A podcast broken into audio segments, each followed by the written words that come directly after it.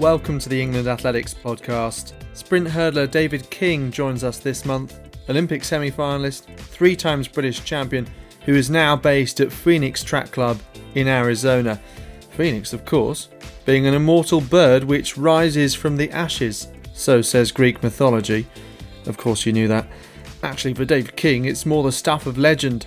He rose over the hurdles to make the recent World Indoor Final in Belgrade in the most bizarre of circumstances, where the drawing of lots was needed because his time was equal to the thousandth of a second to Japan's Shusei Nomoto. We'll talk about that, how he's fallen back in love with the sport and doesn't just want to be a guy who makes the team. In fact, he's been at all of the big six comps indoors and out at some point during the last five years. Speaking of big events, all our content is about the journey to 2022. That concerns the Birmingham Commonwealth Games, and later, a bit of an England athletics discussion panel about how we can make sure there's a legacy after the Games. But first, as I told Dave King, we put two names in a bag, pulled his out, and got him on the podcast. Time to catch up on how he's feeling. Yeah, well, I'm good. Thank you for having me, firstly. Had a crazy few weeks, including Belgrade. I'm feeling like one of the luckiest guys on the track. It was a great chance for me, but obviously it, did, it didn't come without any drama. So.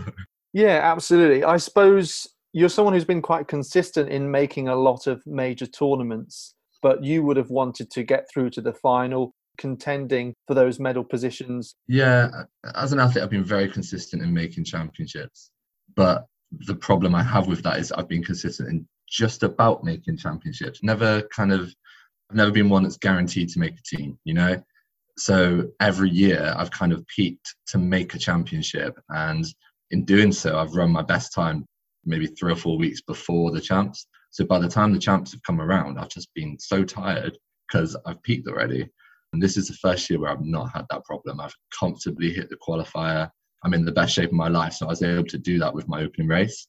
So that was really, really nice. And it meant that I could really target the championship and be ready for that day. So that's what we did just this year. And I came out in the semi final and ran, a, ran an equal PB and then eventually made the final. it would have been a disappointing championship for me if I were to not. I can't imagine how the Japanese athlete must feel because he did exactly the same as what I did and didn't make it. So I, my heart does go out to him. How did you feel when you found out that you'd run the exact same time as the other athlete? It was just kind of hard to believe. The question in my head was, okay, so what happens next? And everyone that I was speaking to kind of said, I don't know. I don't know what happens next. So it was just a, a huge moment of uncertainty, and it was it lasted a lot longer than you would expect it to last. So obviously, I went probably 15 minutes without knowing at all what was going to happen. You know, um, there was rumors that it was going to be a coin toss. There was all sorts of speculation as to what they could do, but no one could tell me what they were going to do.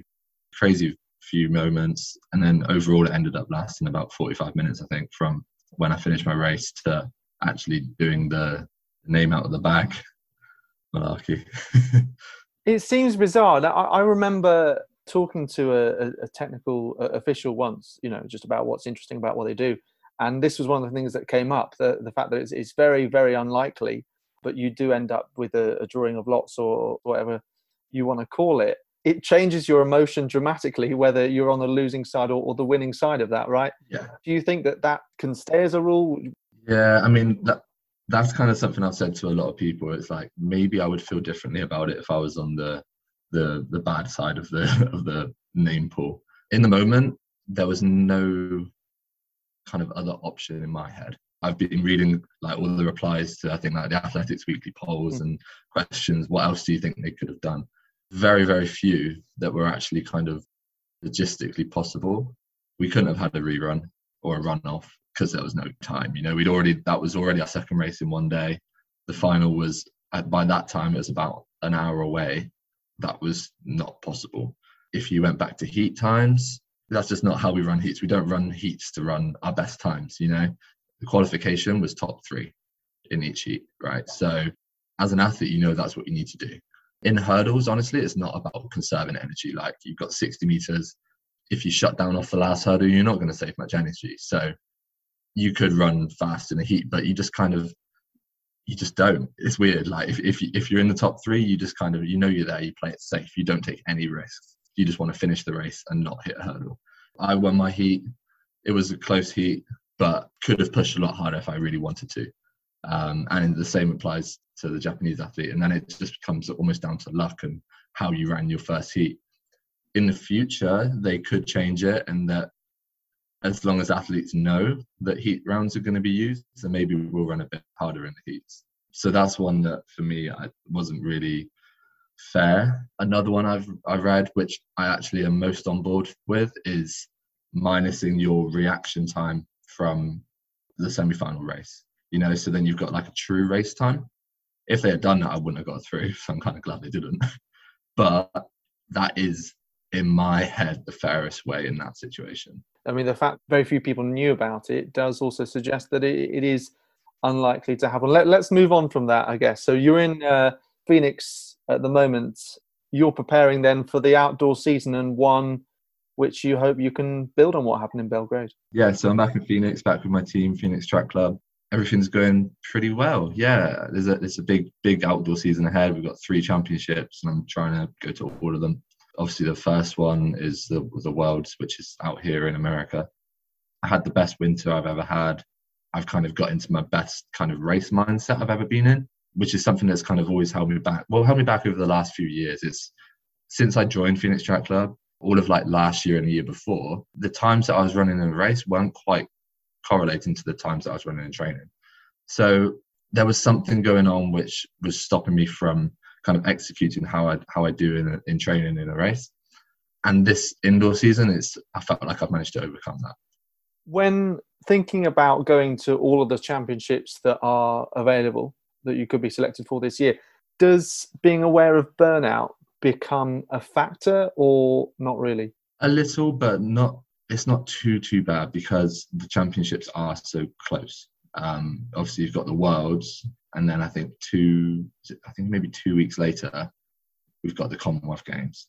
Those are the two biggest ones for me, and then the European Championships follow pretty shortly after the Commonwealth Games. So it's it's not unusual for me to have three races within or three competitions within three or four weeks. So I know that I can do that. 110 meter hurdles isn't the most fatiguing event. It's not like it's a, a 1500 where it's going to take you a long time to recover from that. As long as I'm good for the for the worlds and the Commonwealths, if I have a good championships, I'll be in the best kind of headspace to then go to the Europeans and do well there too. Yeah. So with an England athletics kind of hat on, Birmingham home Commonwealth Games for Team England, which is really exciting. I think we, we have been blessed with quite a few home championships in recent years, but just to have a home crowd there. Yeah, yeah. I mean, the Commonwealth Games in Australia are my favourite championships today, partly because it was in Australia and I'd never been and it was cool to explore. But an England athletics team just has a different feel to a Great Britain team, and it's like a, a more kind of, I'd say, fun and friendly atmosphere, which I really like. I respond better to so I'm really looking forward to being in that England setup and at a home championship. That's going to be the effects of that are going to feel tenfold. It's going to feel great. It's going to be, feel really exciting as an athlete. And Birmingham is a place where I've raced hundreds of times. I've been racing in Birmingham since I was a young kid. So I'm very excited to be there. Now, of course, England as well is kind of the, the junior pathway, England athletics, uh, which you've come through. I mean, you, you had some breakthrough races not to make you mm. feel old, but coming up to a, a, decade now, I think when you were in that English school sort of uh, environment under 20 titles that you won in 2013, what breakthrough moments do you remember when you took your first steps as an athlete? English schools were always huge. You know, that was the Olympics for 15, 16 year olds.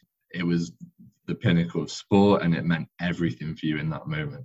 That is the sort of experience that's prepared me for life as a professional athlete, you know. So that was the first time we started targeting a specific meet and just like everything that came with it, like the travel, the team environment, and the whole kind of pressure of it all was really great as an athlete. So that was my first kind of best, like kind of look to the future, you know, look to how it's going to be as a pro athlete.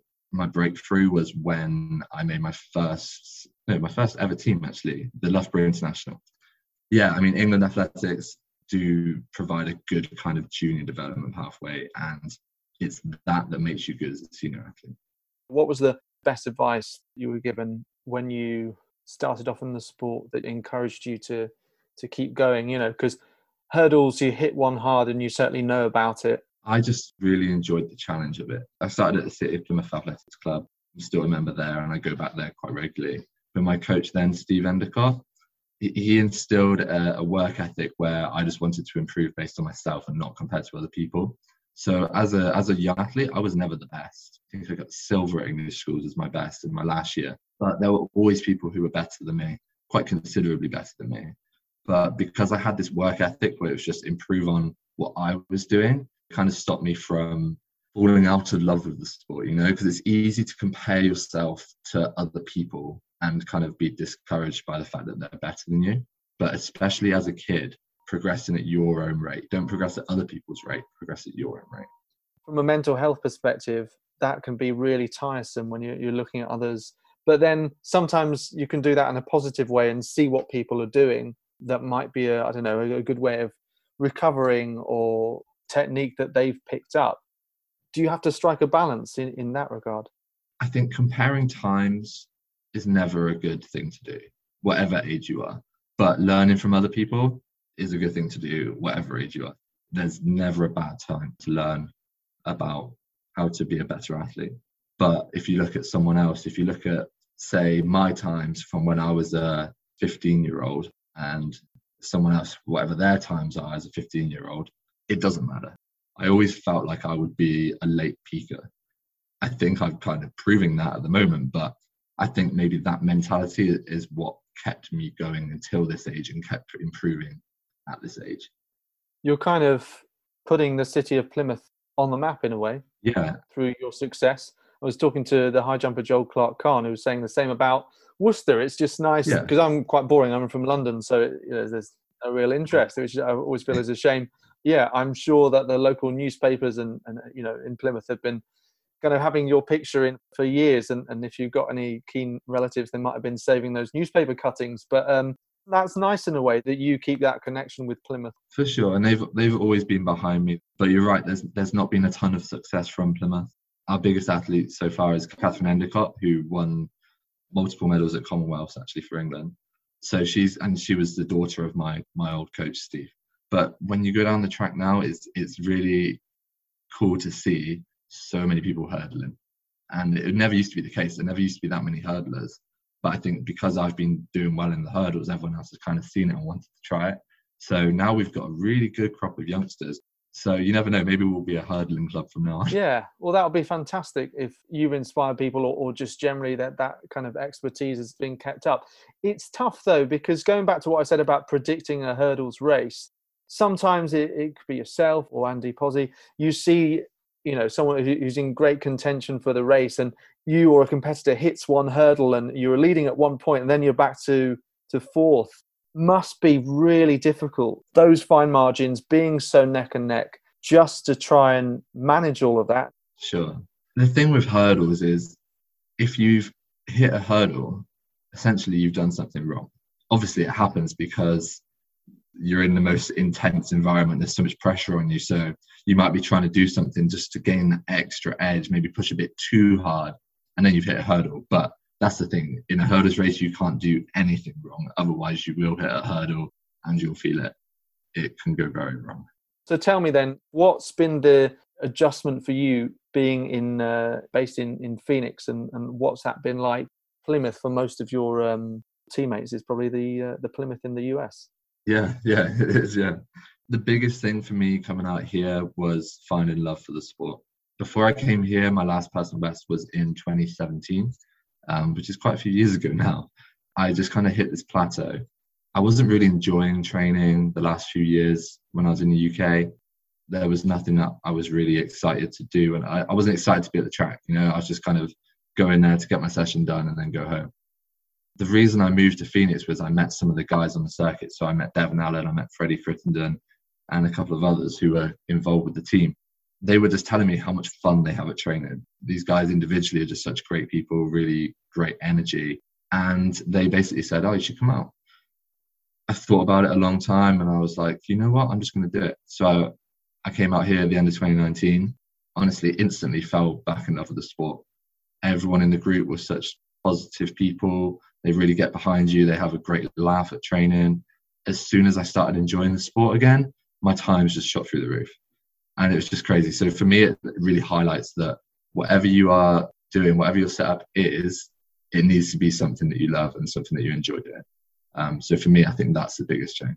And did that involve quite a, a sacrifice, actually going out to the US and you know breaking away from connections that you had in the UK? Yeah, you know, your friendships. It did, yeah. Um, the biggest one was financially. It was for me. It was a big push to, just to get to the Olympics. So obviously, I went out at the end of 2019, hoping to go to the Olympics in 2020. On reflection, it was a short time for a new setup to pay off. I had saved up enough money to, to, to go over for one year essentially, and then the Olympics obviously got postponed, which again on reflection was kind of a blessing in disguise. It gave me one more year to kind of reap the benefits of being in this team but yeah, I managed to raise enough money. I had a I had a GoFundMe to allow me to stay for another year.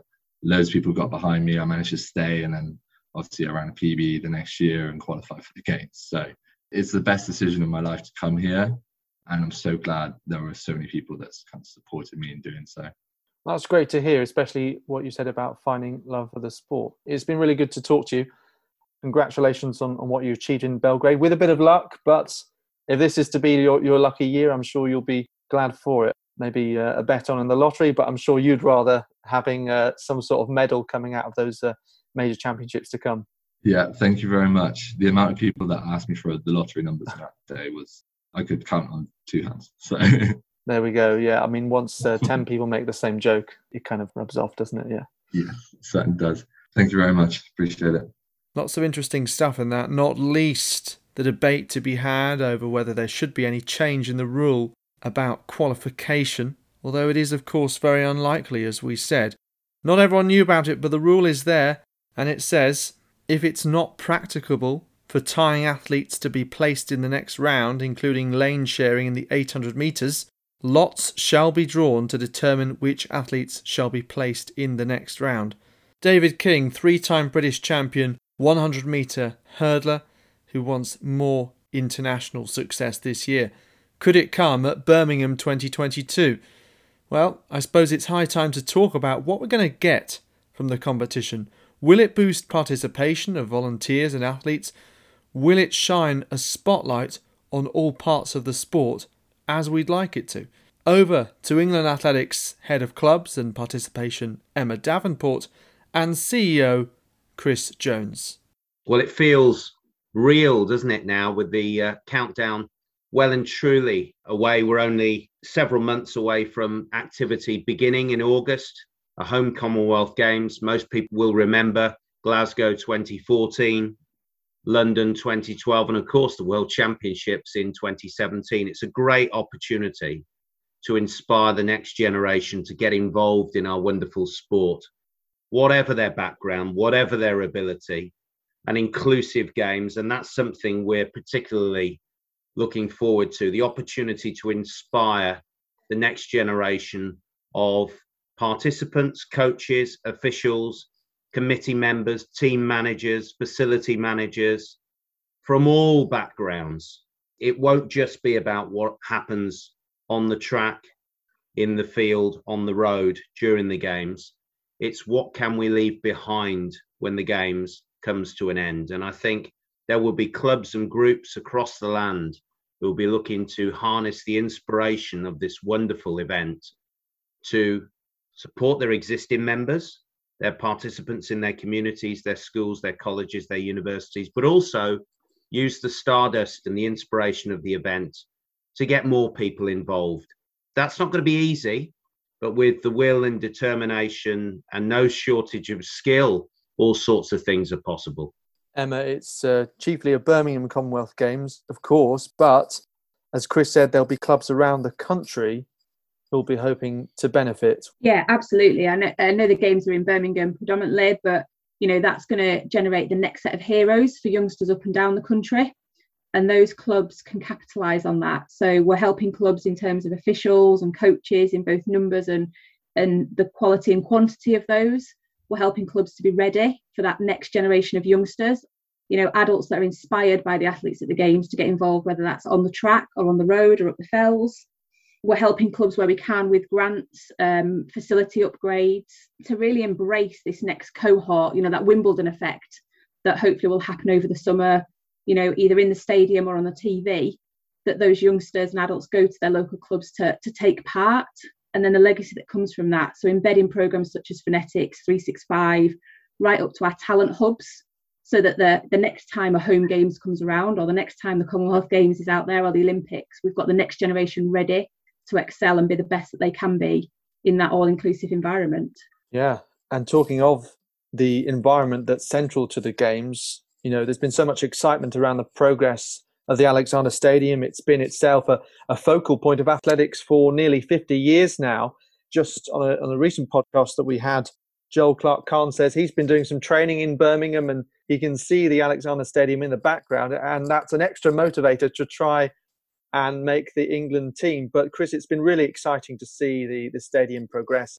Well, that's legacy in its own right, isn't it? Physical infrastructure that will be there to benefit the immediate community of Birmingham and further afield in the West Midlands. And uh, we must work collaboratively with Birmingham City Council and other users of the facility to ensure that there is a lasting participation plan for that site certainly from a competition perspective, the new track, the competition track, and indeed the warm up track provide a great platform from which our great sport can flourish in schools, clubs, our communities, our universities, our colleges. But of course, we need to focus on the people side of the plan as well. And that means we're going to need more volunteers, more coaches, more leaders, more officials to be able to capitalize on the interest that a new facility will create. And I know Birmingham City Council are looking very closely at that. Ourselves and UK Athletics are based at the Alexander Stadium, so we have a vested interest alongside our close partners at Birchfield Harriers, of course, to make that a success. And one of the things that I'm particularly interested in is how we make best use of the warm up track after the games. And we all know that there is currently no purpose built indoor training or competition facility in the Midlands, the West Midlands specifically. I would like to see the warm up track being available for training, for competition, for education purposes, 365 days a year. And one of the things that we're looking at with Birmingham City Council is whether putting uh, an inflatable dome over that warm up track is feasible and whether that would help our legacy participation and performance goals as well. There are opportunities on a number of different levels. Perhaps a good time to maybe look back at uh, the legacy from previous championships. Obviously, we, we talked quite a bit about the London 2012 legacy and how that inspired people. Any thoughts on how we can kind of reflect some of that, some of the growth in participation that we saw, yeah, I think it's um, really important. We've learned from from previous events to make sure that the workforce. So when we say that, the volunteers, the officials, the coaches, you know, the parent helpers, the, the guys cutting the the grass down at the track, are there and, and ready to go. So that when somebody turns up to the to the club, that they're welcomed with open arms, and that club's ready to to receive those. So that's some of it now that we're doing, that we're working through in terms of education, development, support, mentoring, we're bringing some more staff in, particularly in the officials area, to help accelerate that. And then helping clubs to make sure they've got the right structures so that, you know, people who are maybe new to the sport, who have seen it on the TV and are not used to an athletics club environment, the, the local running club, you know, are ready, ready to receive, are welcoming, have got the information. I think one of the real benefits of some of the previous championships is the younger volunteers and those that want to come and get involved, that want to officiate, that want to start on their coaching journey and how we bring those into the sport, you know, because they've got a lifelong ahead of them to, to volunteer over a number of years. And we see that. And we see once we've got people hooked in, they, they tend to stick around for quite a long time. And that's what we need to do is keep that, that pipeline of volunteers coming through. You know, and, reward and recognise them as well. You know, we have our regional award celebrations and national awards later in the year in the Hall of Fame, you know, and recognise not only the success on the field and on the track and on the road, but also those that supported them, the coaches, the volunteers, the helpers, you know, behind the scenes as well, and, and make sure we say a big thank you to those guys. We know that we need more coaches, we need more leaders, we need more officials within our sport, we need more volunteers. We also know that we have a challenge within track and field participation, particularly amongst teenage years where youngsters are getting to the age of 16, 17, 18 and deciding to go and do other things. I also think that there's an opportunity to ensure that we are supporting our schools to ensure that more young people are getting the basic fundamentals of running, jumping, and throwing at, at, early stages. And so there's an opportunity for us at England Athletics to ensure that our Funetics 4 to 11 year old program is embedded within the school system. We launched our strategy, Athletes and Runners at the Heart, in April 2021 the Commonwealth Games in 2022 gives us an opportunity to accelerate some of that work.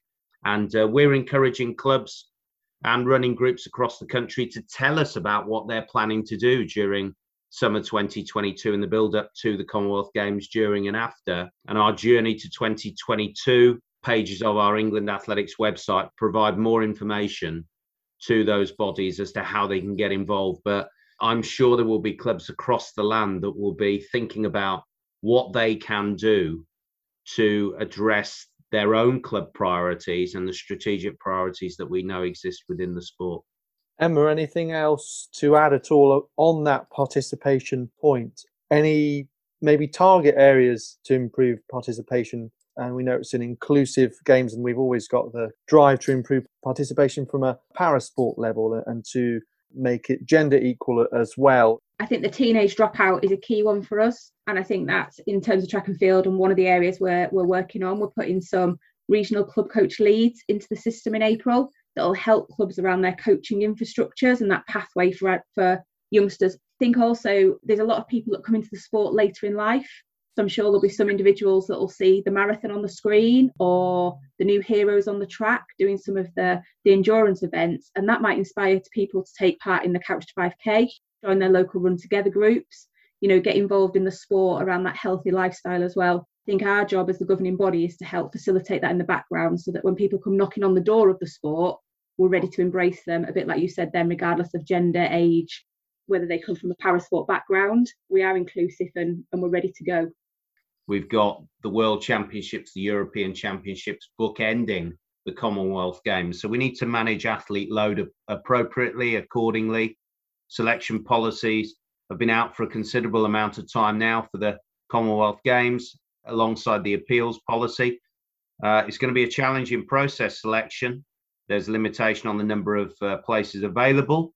Uh, of course, we're very proud and pleased that we've got a larger para cohort of athletes within the team this time around. We do have a reduced team size compared with Glasgow and Gold Coast, but I'm sure that England will field a highly competitive team that will uh, will will do all of us very very proud in Birmingham. And what is wonderful for me, having overseen a, a process at England Athletics from pretty much the last decade of Commonwealth Games, certainly 2014, 2018, and this will be 2022. Uh, it's wonderful to see some of those youngsters who came through the um, under 13s uh, sports hall competitions and then the under 15s, 17s England Athletics Championships and 20s, 23s, now vying for position in the Commonwealth Games team. It, it's wonderful. And I'm sure there will be young people who will be waiting with uh, bated breath, looking at how people perform, those role models, how they perform in Birmingham this summer, with their um, eyes on the next Commonwealth Games in 2026. A lot of our officials, you know, start officiating at a county. So a bit like Chris was saying then, you know, the officials start at a county level and go up to regionals and then go to our national championships. And I know a lot of the officials in the system have been really excited to be selected and put forward for the Commonwealth Games and are really looking forward to that.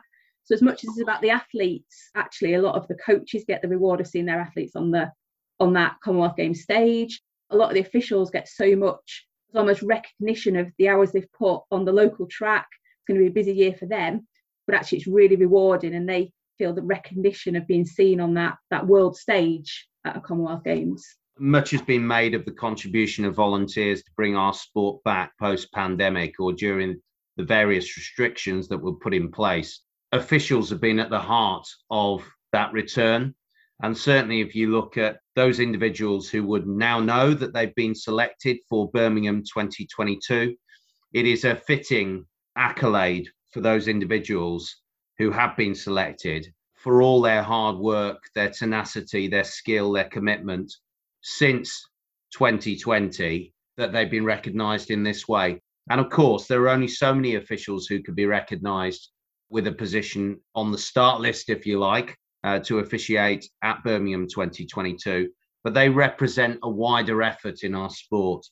You know, we believe there are around between four and 5,000 licensed qualified officials in England.